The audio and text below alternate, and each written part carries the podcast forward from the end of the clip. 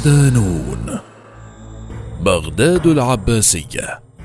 أين اختفت مدينة السلام وحكايات ألف ليلة وليلة؟ مقال لأحمد الملاح. ضمن ملف مدن مستترة. يكاد من يزور بغداد اليوم يصيبه ما أصاب الرحالة بن جبير عند مروره ببغداد أواخر الحكم العباسي. وقد غدت غير التي سمع عنها في عصور المنصور والرشيد والمأمون. واصفا إياها بقوله ذهب أكثر رسمها ولم يبق منها إلا شهير اسمها. لما شاهده من الإهمال وغياب الرعاية الذي حول بغداد إلى مدينة لا تشبه الأسطورة التي عرفت بها في سابق عهدها. ويكاد هذا الشعور يصيب من يدخل بغداد اليوم على عجالة ولا ينتظر تلك المدينة المتمنعة حتى تكشف له عن بعض زينتها. دار السلام. المدينة التي خطها المنصور بيده سنة 762 ميلاديا الموافق ل 145 هجرية لتكون عاصمة دولته الممتدة من الصين شرقا حتى جبال الأطلس غربا تلك المدينة لم تكن في حقيقتها سوى مجمع حكومي باذخ ومحصن بشكل عسكري دقيق أخذ شكله الدائري الشهير، لكن وفود الناس المتسارع إليها والبناء حولها جعلها في غضون سنوات قليلة مدينة مترامية الأطراف يقسمها نهر دجلة إلى جانب شرقي يطلق عليه الرصافة، وجانب غربي يطلق عليه الكرخ. وتحمل لقبا قديما لقرية بابلية كانت في أطراف مدينة المنصور. في هذا المقال ضمن ملف مدن مستترة سنحاول كشف الستار عما تبقى من إرث بغداد العباسية. تلك المدينة التي خطها المنصور بيده وأطلق عليها اسم دار السلام وقيل فيها ما لم يقل في مدينة غيرها ورويت عنها حكايات ألف ليلة وليلة. لنجعل الزائر يقف على حقيقة بغداد العباسية أو ما تبقى منها ولنضع أصابعنا على واقع إهمالنا الذي يدمي القلب ونرفع الصوت لعله يصل فيوقف اندثار وإهمال ما تبقى من جمال في مدينة الخلفاء والأولياء والحكمة. أين مدينة المنصور المدورة؟ بغداد المدورة تلك الواقعة بجانب الكرخ. تزاحم عليها الإهمال وفيضانات نهر دجله المتكررة ليهجرها خلفاء بني العباس للرصافة في الجانب الشرقي الأكثر حداثة واتساعا. لتختفي تدريجيا تحت طمي دجله حتى خرج البعض مشككين بوجود تلك المدينة التي نقل لنا المؤرخون تفاصيل بنائها بدقة. لكن غيابها بالكامل عن العين جعل الشكوك تتصاعد بشأن حقيقتها ومكانها على الأرض. بين عامي 1999 و 2000 للميلاد، قامت أمانة بغداد بالعمل على مشروع إكساء شواطئ المدينة بالحجارة، وعند البدء به ظهرت آثار بناء لأبنية قديمة، ليتوقف العمل على الفور وتبدأ رحلة تنقيب في المكان، لتكشف عن قصر الذهب مقر حكم أبي جعفر المنصور وسط مدينة بغداد. يقول المؤرخ العراقي الدكتور عماد عبد السلام رؤوف: حينما مضت أعمال الحفر ورفع الأنقاض عن أسس البناء القريبة من النهر، تكشفت للبعثة الأسس الضخمة لجزء من البناء، فإذا به بقايا قاعة كبيرة مزينة بلون ذهبي، وتشبه أن تكون قاعة عرش في قصر بالغ الروعة والضخامة. وجاءت الحفريات على العجالة التي جرت بها لتقدم الدليل الواضح الذي لا يقبل الشك على أن هذا القصر ليس إلا قصر المنصور الرئيس ومقر حكمه الرسمي الذي كان يتوسط المدينة المدورة مدينة السلام تماما وهو القصر الذي عرف في التاريخ العباسي بقصر باب الذهب. ويكمل الدكتور عماد بعد أن يستعرض التطابق التام بين مواصفات القصر المكتشف وكتب التاريخ فيقول: طابقت المعطيات الأثرية النصوص التاريخية الخاصة بقصر باب الذهب تطابقا تاما لم يعد فيه مجال لاجتهاد أو رأي. وهكذا أنهى هذا الاكتشاف جدلا طويلا بين المعنيين بخطة بغداد منذ نحو قرن كامل حول مكان المدينة المدورة لنصل إلى حقيقة وجود بغداد المدورة في الجانب الغربي قرب منطقة الكاظمية الحالية بعمق ستة أمتار تحت الأرض ولم تستخرج إلى يومنا هذا رغم اكتشافها قبل ما يزيد على عقدين من الزمن. إذا أردت أن تشاهد جزءا من تلك المدينة الأسطورية ستجد محرابا في المتحف العراقي انتزع من مسجد تلك المدينة ليدور في مساجد بغداد الأثرية ليصل جامع الخاسكي ثم ليسحب للمتحف العراقي للحفاظ عليه كونه قطعة أثرية مهمة. ويتكون المحراب من قطعة واحدة من الرخام ويمكن مشاهدته عند زيارتك للمتحف العراقي لحين التفات الحكومة العراقية لفكرة استخراج دار السلام من تحت الأرض. القصر العباسي الجمال المهمل على ضفاف دجلة. على ضفاف نهر دجلة يقع بناء بديع الجمال متفرد في تفاصيل العمارة العباسية نجا من أهوال ما شاهدته بغداد يعود. يعود لعام 1197 ميلادية إبان حكم الخليفة الناصر لدين الله العباسي تلك الشخصية الفريدة من خلفاء بني العباس المتأخرين الذي كان عالما ومؤلفا وشاعرا وراويا للحديث. وتقلد الحكم بعد أبيه المستضيء بأمر الله ليحكم خمسين عاما محاولا خلالها استعادة الخلافة العباسية لقوتها ونفوذها بعد أن أصبحت شبه صورية.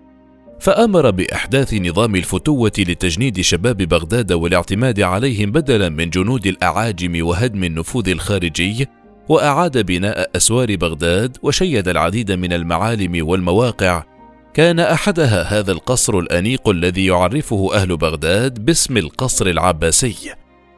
اختلف المؤرخون في توصيف القصر وأصله نتيجة شكل عمارته المكونة من باحة ضخمة تتوسطها نافورة ويحيط بها بناء على شكل طابقين بجانب شرقي وغربي. زخرفت ممراته بشكل أنيق بالمقرنصات والمنمنمات الإسلامية. فذهب بعض المؤرخين إلى الاعتقاد بأنه المدرسة المستنصرية والبعض الآخر إلى أنه المدرسة الشرابية. لكن المؤرخ والعلامة العراقي مصطفى جواد جزم ومعه عدد من المؤرخين بأنه قصر الناصر لدين الله العباسي. مستندين إلى رواية الرحالة بن جبير عندما سرد قصة مشاهدة الخليفة الناصر لدين الله وهو ينزل من زورقه قرب مسناه كبيرة على ضفة النهر ليدخل القصر العباسي والموقع الذي ذكره ابن جبير هو ذاته موقع القصر اليوم. القصر الذي يعتبر من النوادر المتبقية للعمارة الإسلامية العباسية في بغداد يمكن زيارته لمن يرغب لكنه يقبع اليوم تحت إهمال لا يليق بهكذا صرح أثري مهم يشكل أحد أوجه بغداد الجميلة. المدرسة المستنصرية نموذج التعليم في بغداد. في جانب الرصافة من بغداد وعلى أرض مساحتها أربعة آلاف وثمانمائة وستة وثلاثون مترا شيد الخليفة المستنصر بالله العباسي أول جامعة إسلامية درست المذاهب الأربع في مكان واحد. حملت رفوف مكتبتها أربعمائة وخمسين ألف كتاب ومرجع للدارسين. تتوسط باحتها ساعة عجيبة دقيقة الصنع لتنبيه الدارسين على مواقيت الصلوات الخمسة لتعكس مقدار التقدم في العلوم للحضارة الإسلامية العربية. المدرسة المستنصرية التي حملت اسم بانيها تتألف من طابقين شيدت فيهما مئة غرفة بين كبيرة وصغيرة إضافة إلى الأواوين والقاعات واستمر التدريس فيها لأربعة عقود ولم يتوقف حتى اجتياح تيمور لانك لبغداد لتتوقف الدراسة فيها وتسرق مكتبتها ويغادر أساتذتها إلى بلاد الشام ومصر وسمرقند. جامع الخلفاء مغلق للصيانة دائما. وسط سوق الغزل الشهير في بغداد يقبع مسجد الخلفاء أحد المساجد النادرة الباقية من العصر العباسي الذي بناه الخليفة المكتفي بالله العباسي ليكون المسجد الجامع لصلاة الجمعة في شرق القصر الحسني ليعرف في وقتها بجامع القصر. ثم أطلق عليه جامع الخليفة لصلاة الخليفة فيه ثم تطور الاسم ليكون جامع الخلفاء. المسجد الحالي من تصميم المعماري محمد صالح مكية الذي أعاد تصميم وتشييد جامع الخلفاء في بغداد بما يتوافق مع الهندسة المعمارية للعصر العباسي. وحافظ على تكوينه المعماري الحالي. لكن الأثر العباسي القائم والتاريخي هو منارة المسجد. تتميز المنارة بهندسة معمارية نادرة حيث تحتوي على سلمين يصلان إلى حوض المنارة ولا يلتقيان ولهما بابان في الأسفل وآخران في أعلى المنارة على غرار منارة الحدباء الشهيرة في الموصل. المسجد للأسف يمكن مشاهدته من الخارج فقط لأنه مغلق للصيانة منذ أعوام طويلة. وهذا نموذج من نماذج الإهمال المستمر لأحد معالم بغداد التاريخية لكن يمكن مشاهدة سياج المسجد الحديدي الذي صنعه شيخ الحدادين في بغداد خصيصا للجامع حيث طلب الشيخ جلال الدين الحنفي من شيخ الحدادين في بغداد صنع سياج يليق بهذا الجامع. أتم شيخ الحدادين هذا السياج سنة 1964 وكان مزخرفا بالخط الديواني ويستطيع زائر هذا الجامع أن يرى بأم عينه مدى إبداع هذا الحداد في تطويع الحديد لجعله بهذا الشكل الرائع الذي لا يوجد له مثيل. الباب الوسطاني نموذج التحصينات العسكرية لبغداد. عندما تقف على ما تبقى من أسوار بغداد من الجانب الشرقي وتحديدا الباب الوسطاني تدرك ما يقوله المؤرخون عن صعوبة اختراق هذه المدينة دون تعاون وخيانة من الداخل. باب خراسان أو باب المظفريه أو الباب الوسطاني كما يعرفه أهالي بغداد صمد أمام هولاكو ونجا من حوادث القرون التي تلتها ليبقى شاخصا وشاهدا على تحصينات مدينة بغداد. فهو الباب الوحيد المتبقي من أبواب بغداد العباسية الشرقية بعد فقدان الأبواب الأخرى حيث فجر الجيش العثماني باب طلسم قبل انسحابهم من المدينة خلال الحرب العالمية الأولى وضاع الباب الشرقي وباب المعظم نتيجة هدمها في العهد الملكي بحجة العمران وتوسيع الشوارع. يعود تاريخ الباب الوسطاني لعام 1123 ميلادية حين شرع في بنائه الخليفة المستظهر العباسي وأكمله ابنه المسترشد ويعد أقدم بناء عمراني عباسي شاخص في بغداد ويمكن زيارته حيث يقع اليوم على طريق محمد القاسم في بغداد. مرقد زمرد خاتون نموذج القباب المخروطية الأنيقة. في مقبرة الشيخ معروف الأثرية الواقعة بجانب الكرخ يوجد مرقد زمرد خاتون زوجة الخليفة المستضيء بأمر الله المتوفاة عام 599 هجرية ويعتلي القبر قبة مقرنصة مخروطية تعتبر من أجمل القباب المخروطية في العراق وتجسد نموذجا واضحا للعمارة الإسلامية العباسية. المرقد ينسب خطا لزبيدة خاتون زوجة هارون الرشيد ويطلق عليه العامة إلى اليوم مرقد السيده زبيدة لكن الثابت تاريخيا أن زمرد خاتون شيدت لنفسها هذا المرقد قبل وفاتها وألحقت به مدرسة وأوقفت عليهما اوقافا كثيرة وكان البناء متينا جدا لأنه شيد بالطابوق والجص وكسيت جدرانه من الداخل بالجص أيضا فقاوم عوامل التخريب وظل شامخا إلى يومنا هذا رغم الإهمال وعدم الرعاية. أما المدرسة فقد اندثرت ولم يبق من آثارها شيء.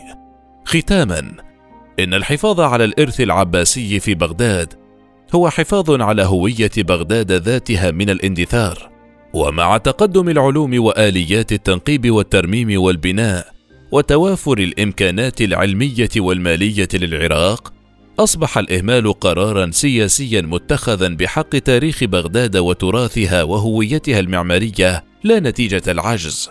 إن المواقع البغدادية ذات الجذور العباسية التي يجري إهمالها عمدا كثيرة عديدة ومتناثرة على طول رقعة المدينة ومنها سوق الصفارين التاريخي الذي يكاد يندثر اليوم وشارع الرشيد المهمل دون تجديد وجامعه الشهير الحيدر خانه الذي يعود لعهد الناصر لدين الله العباسي وجامع قمرية القمرية الذي يعود تاريخه لعهد الخليفة المستنصر بالله وجامع السراي الذي بناه الناصر لدين الله أيضا وهو قائم أمام القشلة ومهمل ومغلق والقائمة تطول بطول تاريخ المدينة والقرون الطويلة التي حكم بنو العباس العالم منها.